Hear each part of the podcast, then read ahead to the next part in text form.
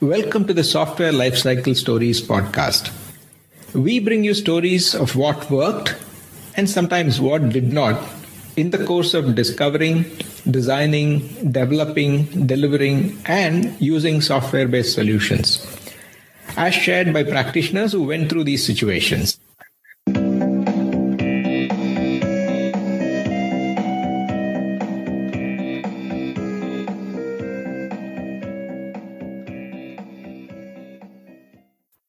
In this episode of the Software Lifecycle Stories, my colleague Milind and I, Chitra from PM Power Consulting, explore Milind's career experiences through 35 plus years in the software industry as he built Pascal compilers and assemblers, faced complex situations with interoperability and proprietary protocols in the early days of computing, being stumped by localization requirements, and his love for learning the intricacies of software and algorithms. Milind also shares his travels along the road to becoming a coach and a deep passion for Sanskrit. Listen on. We apologize for some extraneous sounds in the initial few minutes of the episode. The later part is much better, but I feel that this conversation is still worth listening to for Milind's insights and stories. Good morning, Milind. Thank you so much for being a podcast guest on the Software Lifecycle Stories. It's great to have you here as a colleague on the show. So, we usually start by asking our guests to introduce themselves. Would request you and invite you to please introduce yourself for our listeners. Uh, let me uh, start with from where I got into this uh, computers. You know, I did my uh, Bachelor of Engineering from VJTI in Mumbai. This is one of the prestigious institutes, and uh, you know, the, in those days, computers were pretty uh, uncommon they're, they're not really heard of too much. Although as you know, engineering students, one would hear, hear about it. And I was actually somehow fascinated by the word computer. But there was no course offered in computer engineering or computer science at, at uh, bachelor level. So I selected the next best uh, option, which was electrical engineering. And uh, but, I, but you know, somewhere in my mind, I wanted to learn about computers in third year of engineering, I got to learn about the Fortran language, and we had one small mini computer in VJTI. And uh, I used to visit the computer center, look at the, the mini computer, which used to occupy a hall there. and uh, you know, uh, we started learning com- computer programming using the punching card, punch cards. And uh, it, it, it, looked very interesting, you know, working with uh, algorithms and uh, teaching the uh, computer how to perform the operation that you wanted it to perform. And subsequent, you know, that was a good experience, and uh, it was like you know, the first uh, uh, touch with computer in my life, and I liked it. In the sec- in the last year of engineering, I got introduced to digital electronics, and we got into integrated circuits and you know designing flip flops, which are the basic parts of the computer, computer circuitry. You know, subsequently, you know, we learned about uh, you know, basics of uh, computers, and uh, that was the year also. You know, the Intel was coming up with microprocessors, and we got introduced to using microprocessor, doing some assembly programming, and that world really kind of you know was fascinating to me and I, I, said that look this is what i want to learn i i was an electrical engineer and i had learned things like you know electrical circuits and uh, generators, transformers, motors, electrical distribution systems, and relays and whatnot. But that world didn't didn't you know didn't appeal to me. I, I said no no I don't belong to this. I really want to get into this world of digital, digital electronics and computers and stuff like that. And uh, when I got my you know completed my BE degree, I was not really happy with my degree. I was not. I said I'm not where I should be. And that time, uh, computer science was offered as a MTech level course or master's level degree level course in IIT. And I said, ah, yes, this is something I want to do. This is what I want to learn. And then it was, you know, a bit competitive to get into MTech computer science because it was an interdisciplinary course. Anybody with any any background of engineering could appear for the, apply for that uh, course. So there was a tough aptitude test uh, which had to be cleared. So when I uh, this was the year uh, 1981, and uh, about 800 or so people appeared for the entrance test, and out of it, 25 got selected. I was fortunate to be selected at that time, and I got into. And then that's where I really, you know, I when I got into IIT, I really felt that that's something where I belonged, and that's uh, the uh, the subject that I really wanted to learn. I wholeheartedly threw myself into the studies. Two years, I enjoyed learning computers, the hardware, the software, and in course of the uh, learning, I realized that I had aptitude for software, which is much much better than hardware. And um, you know, working with algorithms came naturally to me, and uh, I, I learned uh, around that time the movement for structured programming was gaining momentum. And uh, i learned from the pioneers of structured programming and the great computer scientists like edgar dijkstra and on and that was very impressive. The theory of programming languages was pretty pretty uh, good subject for me to get into. Things like algorithm data structures really really appealed to my uh, my intellect and uh, really got into it. I was happy to really do those two years of MTech course. And then uh, I got into TCS. It was an upcoming company at the time. Today TCS is around 4 lakh people. But, uh, but it, uh, way back in 1983, it was 700 people company when I joined it. And uh, I worked with some mainframe computers. You know, as a, as a part of my MTech thesis, I had uh, on creation of Pascal compiler for a upcoming machine which was being designed by one of the Indian companies. And that was a special project IIT was handling, and I was part of creating system software for uh, that machine. And as a part of that, I was I created a Pascal compiler. You know, that was a pretty ambitious project and uh, gave me deep insights into system software and compilers in particular. You know, compiler is a pretty complex software to uh, really uh, know, bring about. It's very ambitious task. Now, this is the way of uh, know, writing compilers, and uh, I we studied uh, the theory of uh, compilers very well, and uh, till date I, I, I haven't forgotten you know the grammar of Pascal language and uh, you know how to handle that grammar and uh, really you know process it you know from a machine's perspective. You know I wrote my compiler was able to generate the the machine code for a 60,000 base processor machine, and uh, I could read that machine code also. You know, I, but you know, uh, when I showed it to somebody saying that this is what my compiler is capable of doing, and then series of zeros and ones it generated. I said, how would you know it is? I said, you don't have a machine ready on which you can run the program, right? So how would one know that what you are, the series of zeros and ones that you have generated is, is a program that uh, actually was translated correctly and uh, thinking of that challenge, I wrote a deassembler, you know, converting machine language program into assembly language. And I could demonstrate from given a source code how that uh, assembly code was matching with that, how it will work correctly. So you know that was uh, something. Uh, you know, writing code was something came very naturally, and I also realized that there's a beauty in writing a code in a code in a particular way you know the code that is easy to understand the code that systematically follows the logic of the mind. And that, is kind of a clean code writing a clean code which can be easily read can be easily maintained it can be easily explained.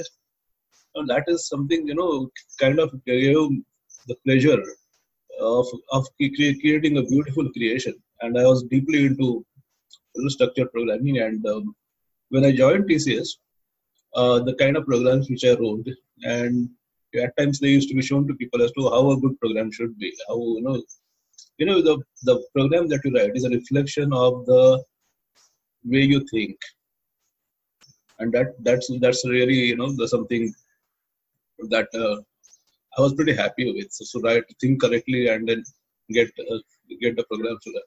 Getting a program to run was gave me uh, like a pleasure of uh, doing some good creation and uh, that is where I started in my career. So, so from system software, I moved on to networking area, then there on to the enterprise applications area, and uh, you know, we really you know had a good career.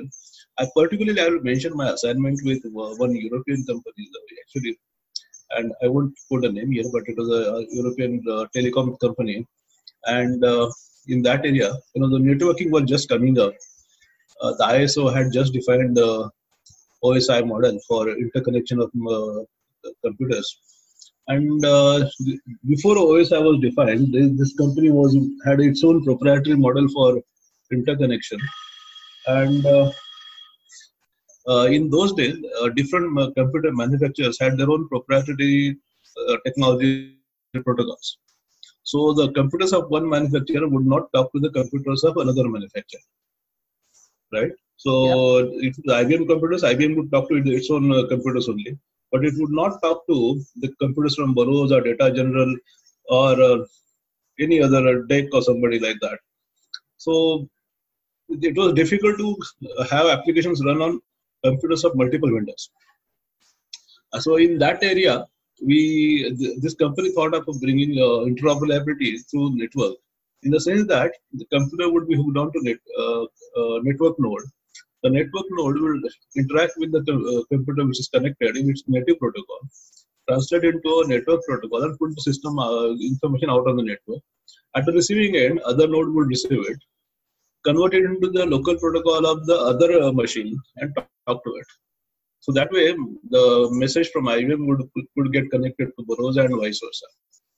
So, so bringing the interoperability through networking was brilliant idea that they were working with. And I was a part of a network uh, node uh, so- software that I was part of the operating system for the network node. And that was a great project to really work with. And, uh, uh you know, we created that network operating system and uh, uh, you know brought about that product to life. Unfortunately, that product didn't do well in the marketplace. And in course of, I worked on it for more than two years, and after that, the company withdrew it from the market, and then it, you know, you know it, it just didn't make the money for the that company. Very interesting, Milind, because uh, yeah. uh, networking with common protocols today is so seamless yeah this is uh, uh before tcp/ip came into existence you know? So yes. after that in the standard protocols like tcp/ip came about and interoperability was much easier. And you know, so this but the way you know we were going about in that year I, today we look, look back at it and smile at it that's how it was so difficult at the time. Very interesting very interesting. Thank you.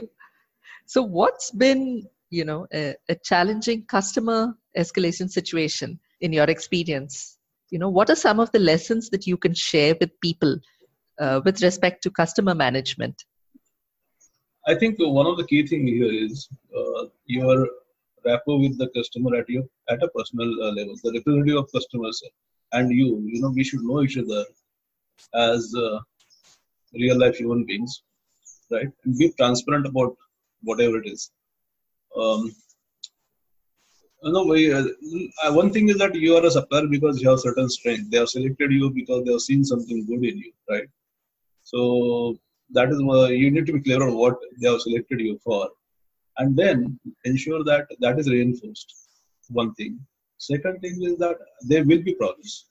Uh, in my software life uh, that I have been through, there was there were problems. I mean, we were working. We, you know, uh, one of my companies had a great software for general insurance uh, companies. It was a big enterprise scale product and it was customized for uh, every individual customer. And uh, when during customization, you, there would, you know, as the nature of software, there will be some problems created and we had to take care of. And you know, when it happens before acceptance test, it is much easier. You you you the problems are expected, they are reported, they are duly taken care of, and that is fine. But when when you put a system out in production and then you have a problem, you have a tough time. You know that's that's that's a nightmare. You know you I, I, even today I don't want to live with that experience of having uh, you know customer breathing down your neck saying looking at what are you doing this is a problem we have to fix it fast and you are really working hard and seeing what can be done experimenting with it trying to find out what's the reason and then you know getting into it and uh, creating a patch which can go which needs to go as soon as possible so that, um, but then a important thing is to be transparent about it, share the information as you, uh, uh, you know, keep people updated of what are you doing about a problem, where are you, how much time it will take, and so that they can manage their own uh, side. So when there's a problem, everybody is in the problem. It's a customer and you both are in the problem. And important thing is to be together as a team. You know, that's the thing that you want to promote always. If there are issues, we will handle it. We are behind. We will not go home unless it's resolved. Don't worry about it. You they, also have to have confidence. Okay, they are being supported by a good uh, supplier. So that's been one of the things really. In uh, no, in one of my uh, projects for a UK government, we had created a critical application system for them, and uh, it was one of the benefit system that uh, had to go live on a particular day. The government had announced that day in the parliament, and uh, we had to deliver it on, on that day. And you know the amount of whatever acceptance that you do, you still are short of facing the real life situation. And here, the you know usually in a production system, you want to uh, release a production uh, to users in a in a controlled manner in the sense that you want to see some users, uh, pilot users succeeding with it, and then you expand it, and then you expand it. But here we didn't have that option. It was like on that day you have to open the floodgates, the entire population will see it, and your system should work. My goodness, that must have been some challenge for you, Milind. Absolutely, that was one of the you know, one of the biggest challenges. You know, it is such a pressure that you are under when you are uh, releasing a system on that particular hour at that particular day and there'll be issues. There were issues, but uh, for, you know we were uh, fully prepared to handle them. In two, three, in couple of days, we really stabilized system well, and after uh, two days, it was running so smoothly that you know customer was happy. We were ecstatic, and we had a good party. so, in some sense, you actually did a release at scale right away. Yes yes yes. You know i wouldn't advise doing it to anybody. But, but but sometimes there are situations you can't avoid you know. Yeah no it reminded me that a few years ago you know a large e-commerce company also made a big bang sale in line with a particular festival you know in the hope of uh, targeting a large number of customers and Correct. we all know what kind of problems they ran into but this was uh, I suppose took a lot of courage, guts, you know, to put a system out there. It's not easy. Yeah, you have, you know, thousands of users. In fact, I'm, I'm, I wouldn't advise that being courageous. I, I myself am not, but there was no option. You know, there was just no option. You had to do it. Okay, nice, very nice. So, you know, what what do you think has been the toughest situation that you've had to face in your career? In fact, there are many, not just one. You know, in the 35 years of software career, you would go to you know, tough situations multiple times. I'll tell you one instance where you know I was working with a customer in uh, Middle East, and uh, you know I was the project leader. Um, somebody before me had uh, done and done uh, the broader level of requirements. I went there and uh, refined them further, came back, developed uh, the system and the system was uh, about you know there was a mainframe computer central mainframe computer non-stop machine on which uh, there was a population data. And that population so everybody's data was there on the central computer. And uh, the system was like this that there was in each of the hospitals there would be a computer by itself which will talk to the central when a patient comes to a hospital it will talk to the central computer get the data downloaded and then his health record will be created and whatever you know is required will be done, uh, and uh, the uh, the whatever updates are there will be updated back to the central computer. So that way, a person can go to any of the hospitals anywhere, and his data would be available on the hospital's computer at, at that time. So the, I have I was in charge of creating that communication system and uh, I worked, and there was again, you know, it's a, it's a, it was the same heterogeneous world which I described before, and um, we found some protocol which was common to both the machines. We used it and uh, it, it uh, we, uh, no, we, we developed software accordingly. I took the system to customer site, demonstrated it. They said, okay, this looks like uh, it looks good, uh, but um, we need uh, data to be displayed in Arabic. Ah, My okay. You know, that was a required result not given to any, uh, anybody. I didn't know how the Arabic script looks like. display, the, display the data in Arabic. Oh goodness! And you know, I spent two days studying uh, the Arabic uh, script and um, looking at the ASCII codes, which was uh, you know supporting the Arabic display, and uh, you know, uh, then then once you the how to you know display those things on the terminal and and within three four days time we got it ready and delivered.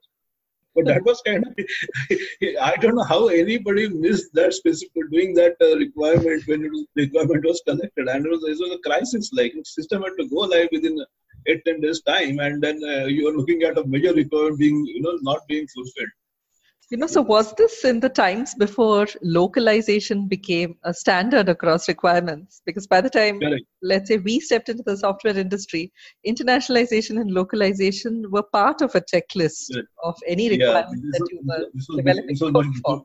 much before that you know so i could narrate you another instance where you know um i was sent uh, i was working in my initial uh, innings with tcs we were working on the the, the interoperability of this computers and uh, the, customer had uh, bought one software for the hospital which was called laboratory information management system lims and uh, it was somehow they said uh, the, uh, their data was not getting transferred to the hospital's computer. And those guys were pretty confident that they had no problem on their side. They said this is a product and this is working at any number of customers elsewhere. It is something with your setup which is causing a problem. And I was sent to you know look at what the problem is. This is you know I uh, you know using my whatever rudimentary uh, setup that they had at that time. I figured out that the the application system was indeed sending the data out, but it was not getting received on the other main computer of the hospital. So there's a problem with the communication. So looking at how the, the things is and uh, uh, the data was getting sent by the application, not received by the computer. So in between, we had to see how how the where, where was getting data lost. Using certain tech, uh, instruments, I figured out that uh, there is some issue with the protocol, and then started tinkering. with, You know, uh, you know, I was sent as an expert, and one day went by, two days went by, and I was nowhere near the solution. People were doubting, what are you guys, you guys are doing? Are, are you really, do you really understand what the problem is? I said, look, I have not understood what the problem is, but there's a problem. I know which area to look into. I'll systematically look into it and find out. On the third day, I figured out that the problem was the timing of the pro- in the protocol. I tweaked it, uh, uh, I know tweaked the problem, uh, the timing a little, and found that data was kind of uh, getting, uh, you know, it was appearing on the network and coming at receiving end. And then uh, that I really understood what the problem was, experimented with it, found the right value for that ti- ti- timing should be, and then made it on. The whole system came to life in no time and started running. You know, data get started getting exchanged left, right, center, and there was I invited them to see how it was, and everybody was so ecstatic. You know, the problem was resolved, and that was a great experience. Yeah, I'm sure. Uh, I mean, I can only imagine what you went through in those 48 hours until you cracked this problem. Yeah. Very nice incident that uh, you've shared with us. You know, one thing that I realized in this conversation is that very often understanding what stakeholders want or customers want uh, can be Right. different across different cultures. Have you had any experiences, you know, apart from the one you described? And uh, what is it that you would like to uh, recommend or share with our listeners in terms of how to understand people or stakeholders from different cultures? And what is it that you know one can do better while engaging with them? you know what? Uh, wherever you may may be in the world, I think um, finally the people are you know human beings at uh, eventually. But you have to understand that certain uh, cultures uh, work in certain different ways. Okay, uh, so if you are working with you know uh, people in America, so they are pretty friendly. They usually don't wouldn't want to offend you, so they won't uh, you know talk to you angrily or something. But there are ways they will you know they can indicate their you know displeasure or something and you need to understand that how to really take those signals you might have seen that many times if you are talking to americans and you ask a question which they don't have answer to usually they'll say ah that's a good question right so so you you you have to you have to uh, understand such things and get the signals uh, okay and um, and accordingly adjust your of behavior. There's no uh, easy way of it. I think you, you need one needs to be really you know educated properly. Like you know, uh, is a standard thing like Indians say yes or you know you move the neck in such a manner, head in such a manner, whether you are saying yes or no is not really understood by the people. Whereas in Western world, you move the head vertically, you mean say yes. But in our uh, uh, country, people may uh, move the head horizontally and still mean yes, right? so, so, so these are the kind of thing differences that one has to be really aware of, you know, and uh, adjust oneself accordingly. But the most important thing is that you know, there will be cultural differences. At times, you will be uh, some you may misunderstand people. But important thing is to really get into understanding what they really mean, understand where you made a mistake in understanding them, and adjust yourself accordingly. There will be there will be situations which we are facing for the first time, and they can kind of lead to misunderstanding. But you know, be open to finding those misunderstandings and adjusting yourself. That is that is the thing. There will be a lot of differences like that. That was nice. You know? Very nicely said, Milind. Thank you from being a systems engineer and uh, through your career what are some of the roles that you have you know taken on and what have been some of your experiences in those roles and how did you make this transition to being a coach uh, you know chitra the, uh, you know we were part of the industry which grew very very fast. You know you remember you would not have seen but uh, it is the, the the software industry in india was mostly you know supplying the skills. And that kind of kind of uh, you know it was easy business. So and it grew very fast. You know many people in the western world realized that you you can have good engineers at much uh, lesser cost from india and uh, so we were kind of you know very well in demand in western part of the world as well as from companies like australia etc in fact uh, you know around that time around 90s, I wanted to settle in India and wanted to have a better job in India. And anywhere I applied, they wanted to send me abroad. So, so that was the kind of scene. And uh, this industry grew very, very fast at the time. And I wanted to be based in India and uh, wanted to have a good uh, kind of managerial role for myself. I had grown from becoming being a programmer to project leader to project manager, and I was looking at you know a little senior role than that. That was about eight years experience in in the industry, and uh, I was not able to get a kind of job that I would like to. Everybody wanted to send me abroad as a uh, you know in a body shopping assignment, and then one company offered me the kind of job that I was looking for as a, as a systems consultant and working with a you know uh, senior level uh, responsibility for turnkey projects and so on, which I gladly accepted and worked with it. But you know uh, I, I was kind of uh, coming from engineering background and but the company did help in more into sales and marketing. And uh, i didn't consider that as my strength but i said okay that is something which is like important for business so i have to learn this thing as well so started getting into sales support kind of assignments and uh, about a, more than a year down in that kind of role uh, I was asked to see uh, to take charge of the new office being opened in Europe. So I was uh, asked to take charge of that uh, office in Europe and do the, do the business development there. Well, uh, I, I, I, was not really keen on doing that in a, in a foreign country because I was just learning that do that in India. Uh, but then uh, there was no other alternative, so I accepted assignment and went there, and went there in the middle of a recession. So there was not great business to be really achieved, but somehow we, with good effort, we broke into getting some business and establishing office there, getting the business and uh, running the office by on its own. So, so that was a kind of great experience, you know, know, getting. But I realized that I was better managing the back end, supporting the front end sales people and uh, getting the sale executed was kind of. You know, I thought that was my my strength and the next role that I took up was uh, kind of a director of uh, engineering in a California-based company. It was a product company, and uh, the world of products really, you know, was something which uh, attracted me. Uh, this uh, this company had a project management software on a Unix platform, and development. they were trying to do the development in India and sell it in US for Fortune 500 customers their experience with getting software developed in developed in India was not very encouraging.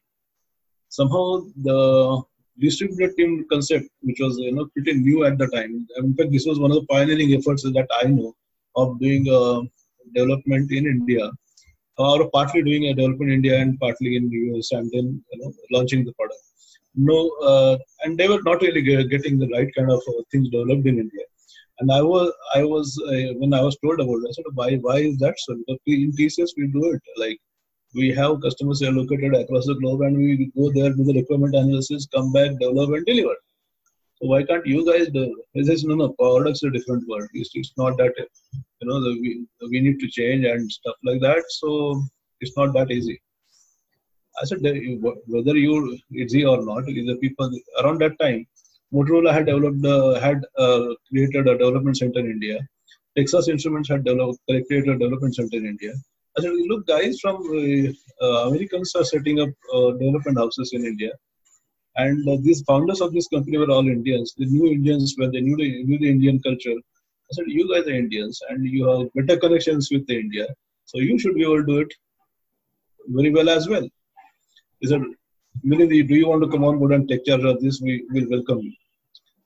So I, with that challenge, I got in, and then uh, you know that was a, uh, and, and software product companies work a lot differently, and this was a kind of startup, so it really worked with a lot of energy, and uh, meeting the demands of the startup command, uh, startup organization from somewhere in India, uh, with a time zone difference of 12 hours, I realized that that was actually a challenge but then we uh, i realized that the key thing is to you know uh, go about it in a bit of agile way.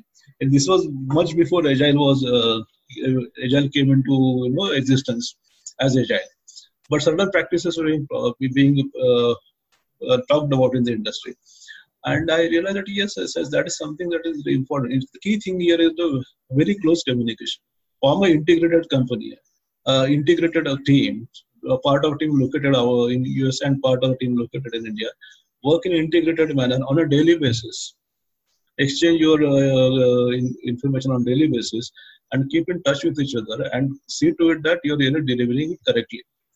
And with the close communication between on-site part and uh, component and the offshore component, we finally managed to evolve a process by which deliveries were uh, which were being delivered from India were kind of acceptable to the American uh, teams as well things worked, that uh, experiment worked. So the company started offshoring more and more work here. And very soon, you know, when I had joined that company in India, we had, you know, about 10 people, including me and my secretary. And in in course of time, uh, you know, in three years' time, it was like 100 people, uh, 50 people company working in India.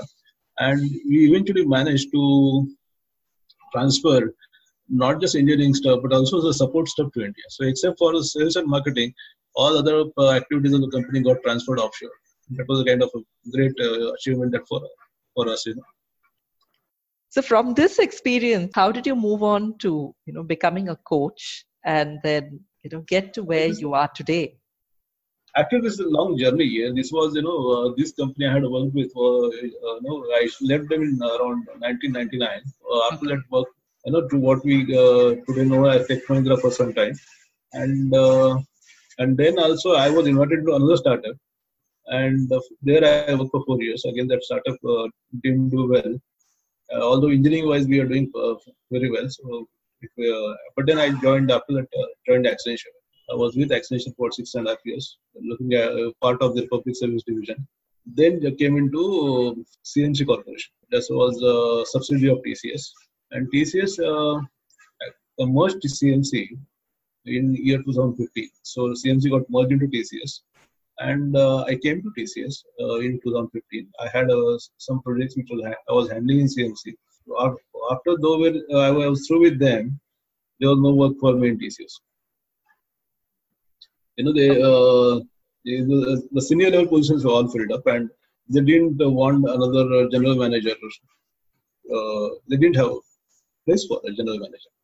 And for some time, I was doing absolutely doing nothing, and there was no formal assignment uh, given to me, and uh, I kind of uh, didn't like the situation that I was in, and I decided we had to do something about it.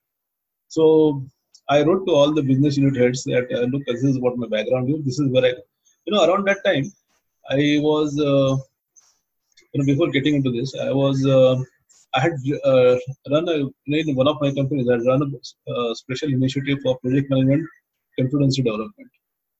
Another part of that, um, I had got about more than 300 people PMP certified in one and a half years time.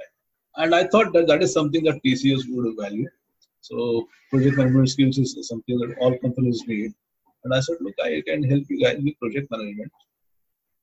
But uh, by but uh, around that time, like in 2015-16, TCS had kind of uh, made a commitment that they will adopt the agile techniques more and more. So they were not really interested in uh, looking at project management. And you know, one of the things that I was specific, specifically uh, interested in, and this is something which not many people uh, have studied, is uh, is an area called organizational project management maturity. You know, uh, PMI has a special standard for it, it's called OPM3. All right. So I was part of volunteers team which contributed to the development of OPM3. And that is something I thought that TCS would uh, like to get deeper into but TCS was not interested in. Nobody in TCS was interested in. And uh, in one of in one of the business heads that I wrote to, asked me, "Can you help us with agile adoption?" Agile, I I had experimented with it since for about you know since the days I was with that startup company from US doing project management software. So, and even in Accenture, I had we had um, played with agile techniques. In CMC also, I had uh, we were teaching agile techniques. But i had not worked as a coach. But i said okay uh, I, will tell you what i know. I, I, we can discuss what your requirements are and we can decide whether i can take it up as a coach or something. And uh, key problem it was described to me is that look we have adopted agile just six months down the road i uh, you know we have made a commitment to it we have got a prepared trained on agile but you know the the unit had told me that I do not see real uh, you know, uh, transformation in the team. I, I don't think that we really understood what agile is and all the people are going through the motions of you know following Scrum. I said, okay, I think there's I understand what uh, uh, what you want. Let me look at the teams and see whether I can really help you or not. And then I, when I interacted with the teams, I realized the problem. Yes, they were following Scrum. They were doing the DSM, the daily Scrum meeting, the heart of DSM, the real thing that you know DSM should achieve, is not being achieved because they are not really understood what DSM is. They're going through the motion of DSM, but not really uh, understanding that this is something what Scrum advises us with opportunity to inspect and adapt. So what is inspect? What is adoption? That is something that they had to understand, and that's I realized I realized what I needed to do, and I accepted assignment and uh, kind of become a agile coach. And uh, the key thing was to really explain to people what are the values and principles and how they how they come to life through various practices that we follow. So how a sprint review should be like, how a sprint retrospective should be like. So these are things that once they were understood by the people, I think the real life agility came into picture. That is, uh, you know, so that's how I transitioned to becoming a agile coach Thank you, Milind. Very interesting story. So, one last question before we wind up this particular podcast. If it yes. hadn't been for software, what would you have done? Um, I um, look. I uh, describe myself as somebody who was born in software. so there's, there's, nothing else that I would have done professionally, really. But if you ask for the interest, I would say I, am uh, very much uh, uh, interested in Sanskrit as a language and uh, I like Sanskrit. I have studied a bit of Sanskrit. I like reading it, and that is something you know that uh, studying Sanskrit or studying literature in Sanskrit gives uh, pleasure. And there's a there's a treasure of available for us. In, I think all Indians should you know learn Sanskrit. Really, there's a it's, it's a language which gives you know joy when you actually use it. You know, you know Sanskrit is described as Devavani and I'm sure, uh, have no doubt about it. It's like, like you know, it, uh, when you use Sanskrit, you you are at a you are at a higher level of consciousness. It's it's a different experience, but it's, it's, it's a nice language, great language to be, and uh, I really love it. So in fact, I would really uh, you know uh, want to advise. Today, Sanskrit is being recognized as one of the powerful languages, even with the use of computers, right? So So that's a great language to really uh, look at, and uh, something that you I think as uh, is, is a part of our heritage, and it will be a most miserable thing if we lose that heritage. We should not. Thank you, Milind. I think these are wonderful words to close this podcast with. I also noticed that there are several other topics that we can definitely talk about and perhaps have other episodes on. So, thank you very much for your time. And I hope you enjoyed this conversation as much as I enjoyed asking you questions and listening to it. Yeah, thank you very much, It was nice talking to you. Uh, I really enjoyed it. Thank you. Thank you.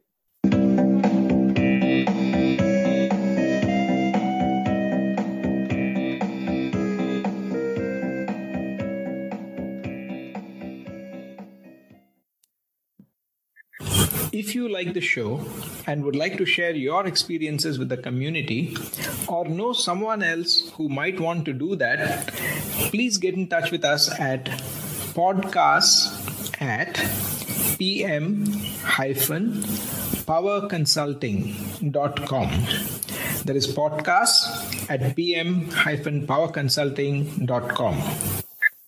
Please rate the show on Podchaser, Stitcher, iTunes, or any other podcast client that you find us on. Please also share our episodes with your friends and others in your network. If you or anyone you know would like to be featured on our show, do write to us at this email address podcasts at pm-powerconsulting.com.